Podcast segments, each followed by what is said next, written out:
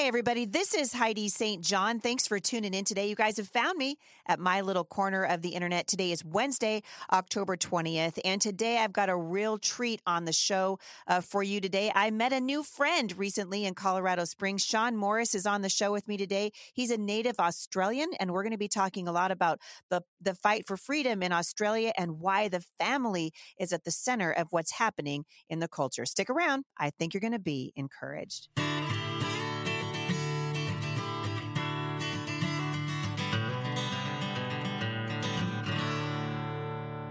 Hi, I'm Heidi St. John. You probably know my name because I've been working hard for the people of Washington state for the past 17 years.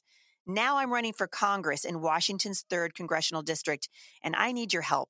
I'm running against several big money Republican opponents in the primary, and I am determined to prove that a grassroots campaign financed by working men and women can still compete with super PACs and mega donors. To make a difference, please visit HeidiSt.JohnForCongress.com.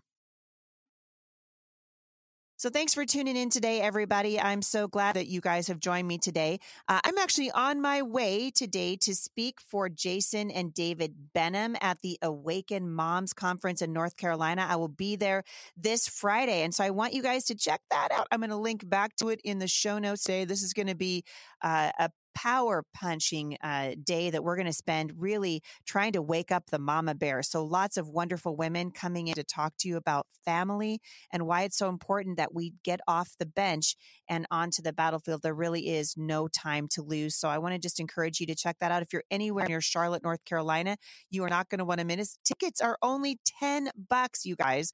So 10 bucks. I think that there are eight people speaking at this event, including uh, Jason and David Benham and their wives. You guys are going to be really blessed. That's this Friday, the 22nd in Charlotte, North Carolina. I will link back to that in the show notes today. Without further ado, I want to take a moment and introduce uh, Sean Morris to you. I met Sean a couple of weeks ago. We were both at CNP in uh, in Colorado Springs. This guy loves the Lord, and that is the first thing I noticed about him. He's passionate uh, about the kingdom. He and his wife Trudy have been married for 34 years. They've got three great kids. Uh, this guy does everything. He's been in ministry for 35 years. He's won uh, national industry awards in business. He's a kingdom entrepreneur, or as what we like to say, it's the business tree. so uh, this guy has been uh, owning three businesses, owning businesses in over in three nations. Oh my goodness! Uh, he's a pastor, a church planter, a missionary and a native Australian. And I asked him to come on the show and talk to me specifically about what's happening in Australia. There's so many things that we can talk about, and Sean's going to come back and we're going to keep kibitzing. But uh, you guys are going to be so, so blessed. Sean, my friend, welcome to the podcast. Well, thank you, Heidi. It's great to be with you and with all your listeners. And uh, yeah, joy and a privilege to be here.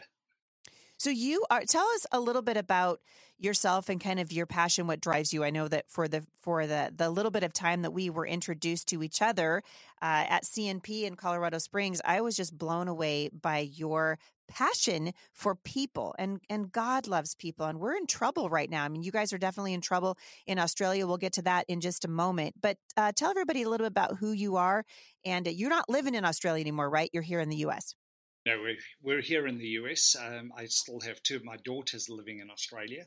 And uh, actually, to rephrase what you said, native Australian, it's uh, we are Australians uh, by citizenship, but both my wife and I were actually originally born in South Africa. And uh, she was born to a Dutch uh, family, Dutch uh, Afrikaans family, and I was born to a, a very English colonial family, actually large landowners. And that's a story for another time. And and then spent uh, a number of years, actually more than a decade in Europe, planting pioneering churches and Bible schools. And uh, uh, initially based out of Austria, but expanded across that whole region and doing uh, significant ministry in the UK. Um, and then actually moved to Australia via New Zealand. We had a short little uh, stint in New Zealand where our miracle son was born. Both my wife and I uh, had significant complications. Well, technically, medically, I'm actually sterile and shouldn't have been able to father any children. Wow. And yeah, yeah. So, uh, but we had a prophetic word a few weeks before we got married, and 17 years later, uh, about a lively son. And 17 years later, that lively son was born, which was Jaden. But in the process leading up to that, we adopted two amazing, amazing girls. They siblings uh, biological sisters, uh, and we had each one from birth. And it, it's also just quite a profound story and how we were able to actually even bring them back into Austria at the time uh, as international adoptions in a miraculous way. And the only way we could bring them back was the Austrian government. Uh, we found tremendous favor with them, and they actually provided diplomatic visas to allow us to bring those two girls back into into Austria. And uh, yeah, so so our passion, as you said, is people, and I think at the core of that is obviously to see broken, destroyed lives. Um, you know, restored, and then out of that restoration to actually see family restored, and then family to become truly not just merely generational but intergenerational. Uh, you know, really from a perspective of a biblical term, which sadly has been lost and is used in a negative context, but the actual word is really to see dynastic or uh, or family dynasties rebuilt um, carrying the kingdom, seeing the maturation of the generations, and seeing the influence of the kingdom in partnership with the churches, with the spiritual community, bringing forth the kingdom of God into every sphere of society. So that's really at the core of my passion. And I believe that I call that the long game.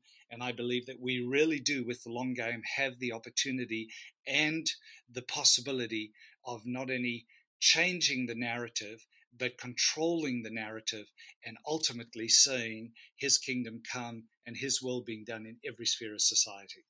Wow. And it's never been more important. You know, I keep saying this at the show, never been more important. I think I say that almost every every show now. It's never been important, more important than it is right now. Fight for freedom, never been more important. This getting back to God's design for families, never been more important because we are in we're under attack. Uh, and this is a full this is we're you know full court press now by the enemy who's not holding back not hiding uh, i want to get to your book in just a minute you have a new book coming out uh, and for people who are taking notes what's the name of your book and when is it coming out well, we haven't finalized the title yet because it's actually, you know, we're working with the publishers right now, and the book is scheduled to come out in March. And uh, probably in one of the following podcasts, I'll let you know where the landing page is going to be, etc. But the essence of the title is Growing Dominion Through Dynasty Why Your Family is Crucial to the Kingdom. And mm. when we understand that, we understand why the family is so under attack. It's not just merely the enemy wanting to destroy the, the idea of the nuclear family and its role in stability to society, but it's actually beyond that. He's really after the dominion.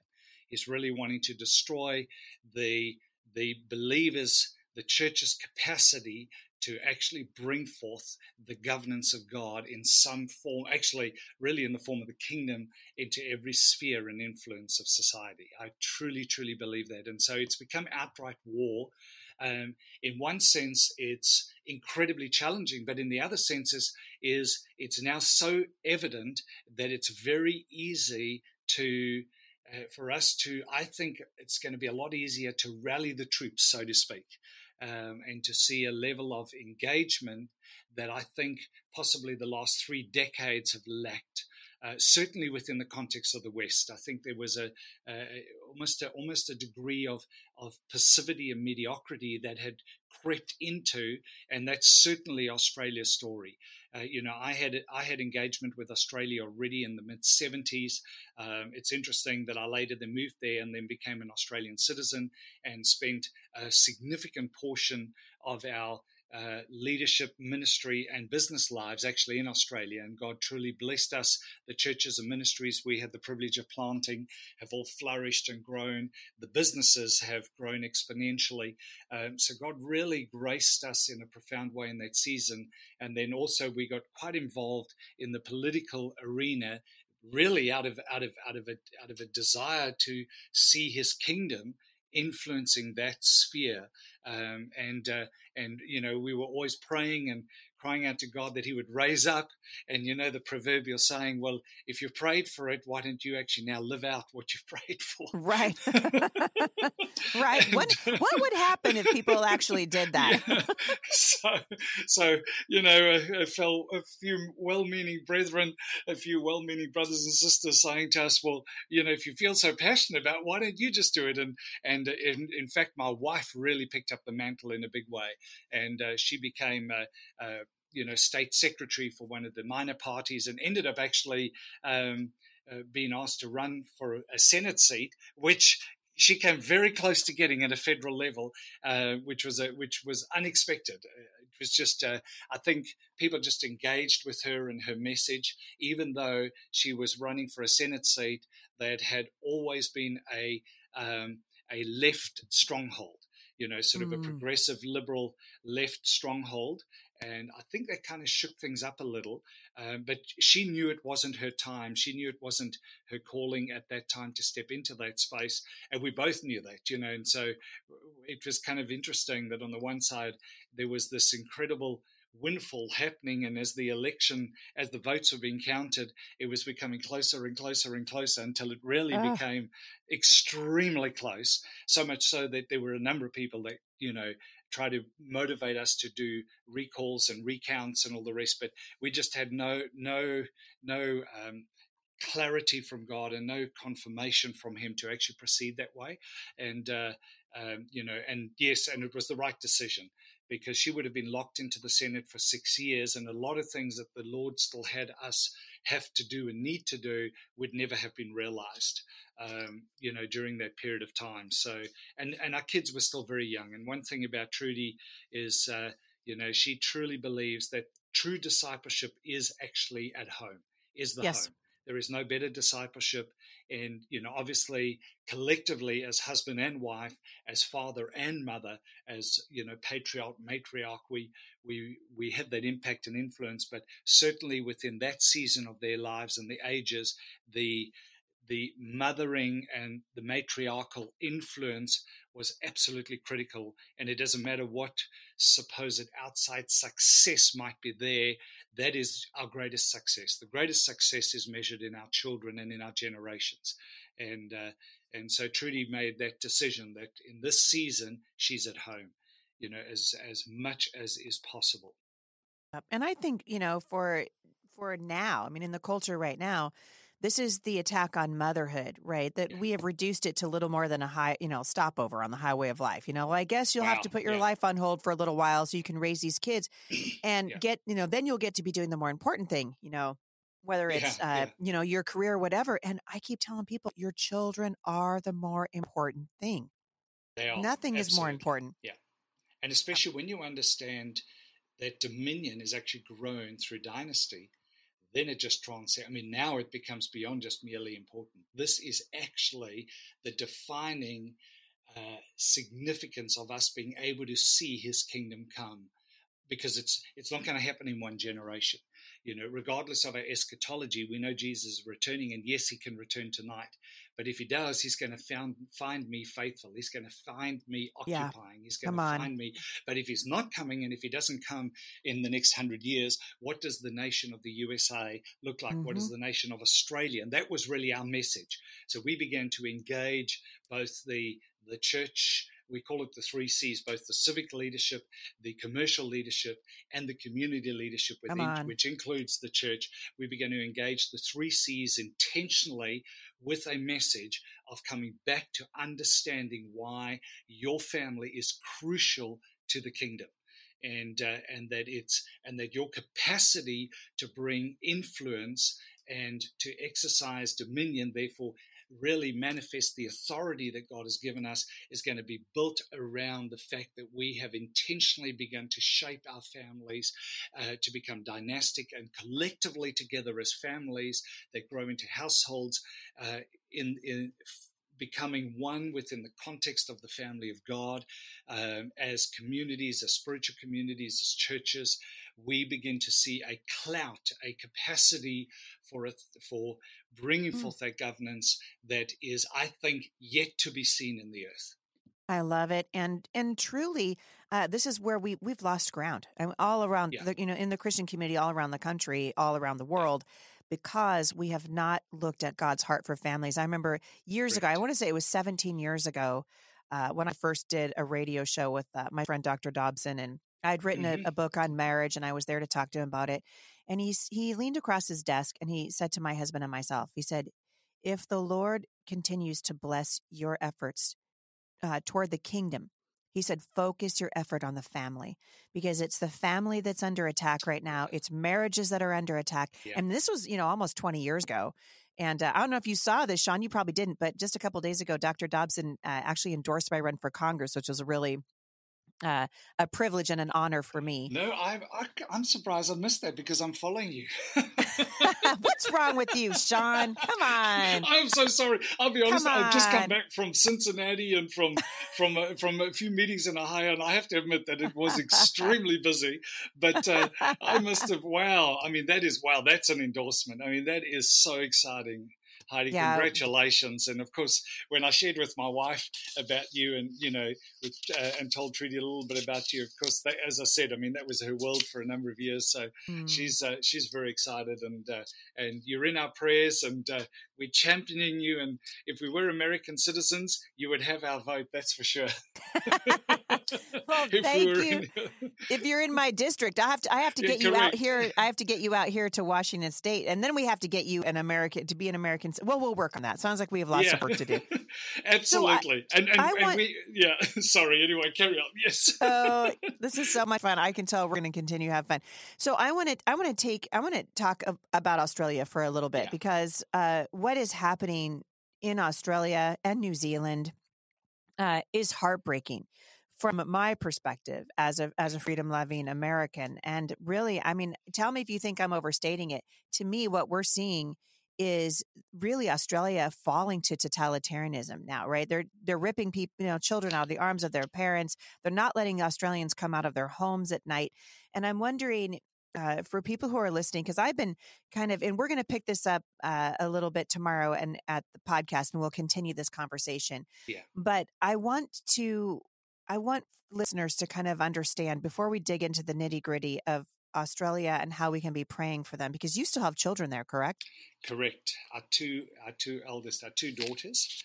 They're Yeah. still back in Australia. So Yeah, this and is a it's- big, it's this is a big deal. It's huge. Yeah. Yeah, it is. So so uh, take us back, and again, I mean, I'm gonna I'm gonna split this this uh, this interview into another sh- episode. So we'll probably get into the nitty gritty of this tomorrow for listeners. They're gonna be like, "Wait, you just stopped at the most important part."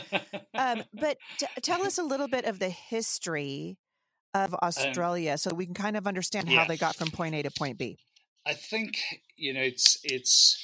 I mean, as much as I, I actually am, I love history, and and I kind of re- frame it as his story with humanity. And I've always been a very very avid reader and study of history, um, both uh, both world history as well as church history. And of course, arriving in Australia in uh, in two thousand and five. Um, and I'd had a lot to do with Australia. Interesting enough, my big geography assignment for my final year of high school, uh, already back in 1982, um, I felt very, very strongly that God laid in my heart to actually do it on Australia. Uh, Hmm. Plus, I did an additional population geography survey and study and a thesis on Australia back in already 19, uh, that was in 1980. So in 1980, 1981, 1982, probably because some of our closest family friends were Australians back in South Africa, and they were there as scientists and, and researchers in specific fields of agriculture. We we had uh, wine farms and vineyards, and so that was our connection. Uh, and then I became a very avid surfer and windsurfer, and of course I began to compete with a lot of Australians um, in that space from a from a from a professional athlete perspective, and they become some some of my best friends because they were, you know, this this this in one sense almost kind of a larrikin people, but yet bold, courageous. Uh, nothing was too hard. Uh, you know, if we have a piece of wire and a screwdriver, we'll get any any car, any vehicle going again.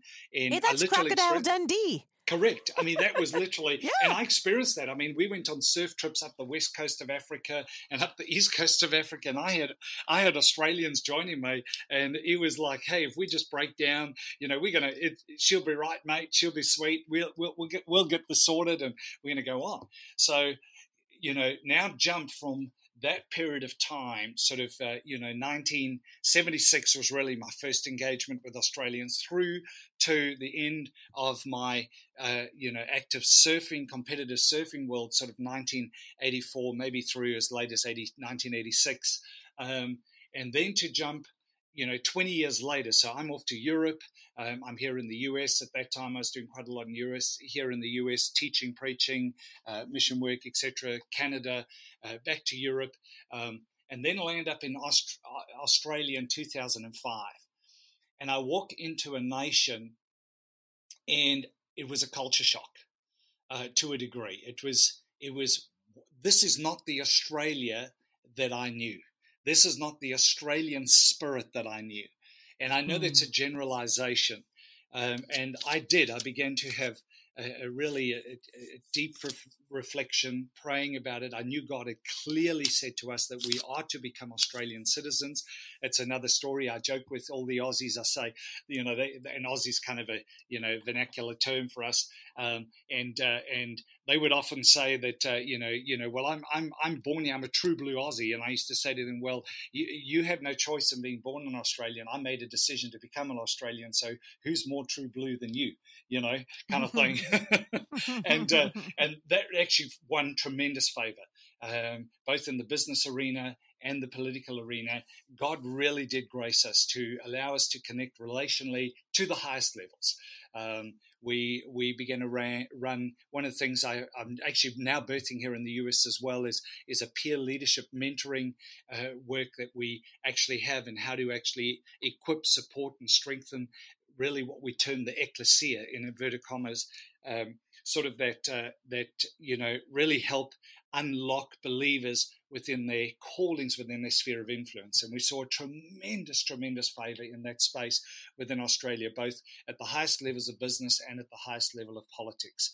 Um, but but you had saying, seen this change. You had seen yes, this massive change from uh, 1984 to 2005, and it, it and it, it seemed was it alarming to you? It was. It was alarming. The way I framed it at the time, and a lot of the sort of go-getter older generation actually frame it themselves that way, is is that Australia had in a way become a nanny state. They had, for whatever particular reason, um, succumbed slowly over time, uh, bought into the idea that government knows best. And so, slowly, incrementally, I mean, this is what is so astounding when I began to really look at the history and really, and, and it varies from state to state. I must also say that a Queensland, Northern Territory is still probably the most freeing and most freedom oriented states, uh, you know, of Australia. Um, and then you have to the other extreme, you've got probably Victoria and to a degree uh, the Australian Capital Territory, which is the ACT, which is Canberra, which is also where Parliament is. Um, those are probably the two most compliant. Uh, oh, Victoria is frightening. I mean, yeah, everything Victor- I see on the news, and that's I'm where we like, were living. Wow. We, yeah, we lived in Victoria. Victoria is by far the worst, and I, I actually researched over the weekend, really pulled up some of the latest statistics. Um, uh, Josh Frydenberg, the treasurer, also wrote a very, very powerful opinion piece. Um, on the in the Sunday papers as well, addressing in particular Victoria, but even addressing the fact that uh, we have actually allowed ourselves to succumb out of a spirit of fear. Um, we've almost lost our Australian way. And I found it really interesting that he's part of the present cabinet and part of the present government, and that he's actually been bold enough to come out with that. Now, what was really interesting is on Monday, it created quite a ripple effect through the country. And there were premiers coming out, which is uh, you know, the equivalent of a state governor, um, coming out and, and, of course, criticizing, and in particular, of course, the Victorian premier, because he addressed that, he addressed the Victorian situation really strongly. But in some ways, I almost felt like, you know, it's it's the it's the it's the pot calling the kettle black. You know, it's kind of like, um, hey, you know, um, who, who, are you really to speak? And uh, and then the same situation in New Zealand. I mean, we actually have businesses in New Zealand and Australia. Uh, we've lost businesses. We've had to close businesses in the last twelve. Well, months. I read that um, their your employment is down one hundred and thirty eight thousand. Uh, actually, uh, because just, of the lockdowns, yeah, yeah, yeah. Well, actually, the actual statistics are the following: that uh, um, Victoria in this second phase of lockdown. That was by Sunday. It is into it was into its 73rd day of what was meant to be a sharp seven day lockdown, and that mm. was the 73rd day with curfews. Okay, stage Unbelievable. four lockdown. In total, it now takes the Victorian lockdown of last year and this year to close on or around 300 days in total. Um, children in Victoria have not been able to go to school for 220 days. That is more than a complete school year. So, no sport, absolutely no sport. No, I mean, homeschooling, you know, and we all know the situation. Right now, at present, 700,000 Victorians are on support welfare from the federal government. And that's what they want. I I just believe that's what the government I mean, it is crazy. And then just in the month of September alone, 163,000 Victorians lost their jobs permanently. I oh. mean, I mean the statistics are it's it's almost you almost it's cannot get it's heartbreaking and it's mind-boggling. You would you could I would never have imagined that there would be a day like this in any Western society, let alone my, you know, really it's become our homeland to a large degree. Uh, my kids have grown up there. It's for them, Australia's home. I mean, Australia's home, you know, and to see even my, my oldest daughter that that tended to sort of be probably a little more progressive, even though you know she's she has a strong core conservative sort of biblical worldview, you know, she kind of, you know, in the influence of the culture, and to see her even now say, do not even talk to me about a progressive leftist, and none of her friends, and some of her friends were really outspoken progressive leftists, and to see that flip happen in them is just evidence of how they now are viewing the very ideology that they thought was progressive. And it really is. It's a dictatorial, totalitarian regime that uh, that is is is governing to the extreme people's personal lives and freedoms. I mean, it, it's it's a shocker. And but what is very interesting is in my research, I got connected with a professor of sociology from the University um, uh, from Monash University, Professor Dr. Um, David Clark, and he had just with a team of a number of different universities had done a study on what he called the new Australian psyche.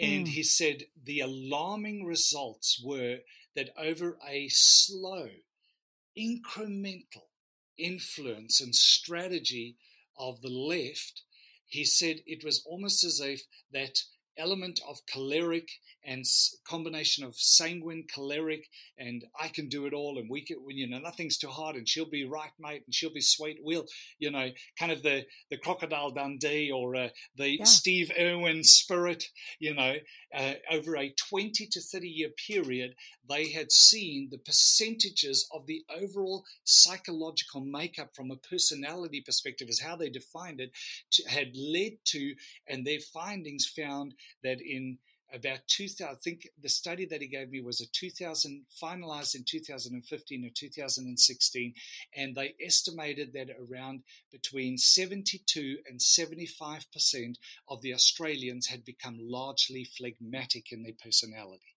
It's almost as if the country had gone through a personality change Hey, I want to thank you guys for tuning in today. If you want more information about my guest, I'm going to encourage you to check out his website, seanmorris.live.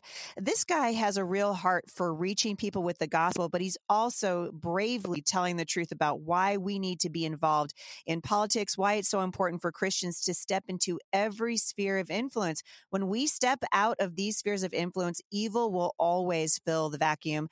And uh, tomorrow we're going to come back and we're going to hit this topic even harder. We're going to talk about what it looks like to become a slave in increments. Tomorrow, we're going to talk about Australia, what's happening there, and what the correlation is to the Second Amendment. Thanks for listening today, everybody, and I will see you back here tomorrow at the intersection of faith and culture. For more encouragement, visit me online at momstronginternational.com.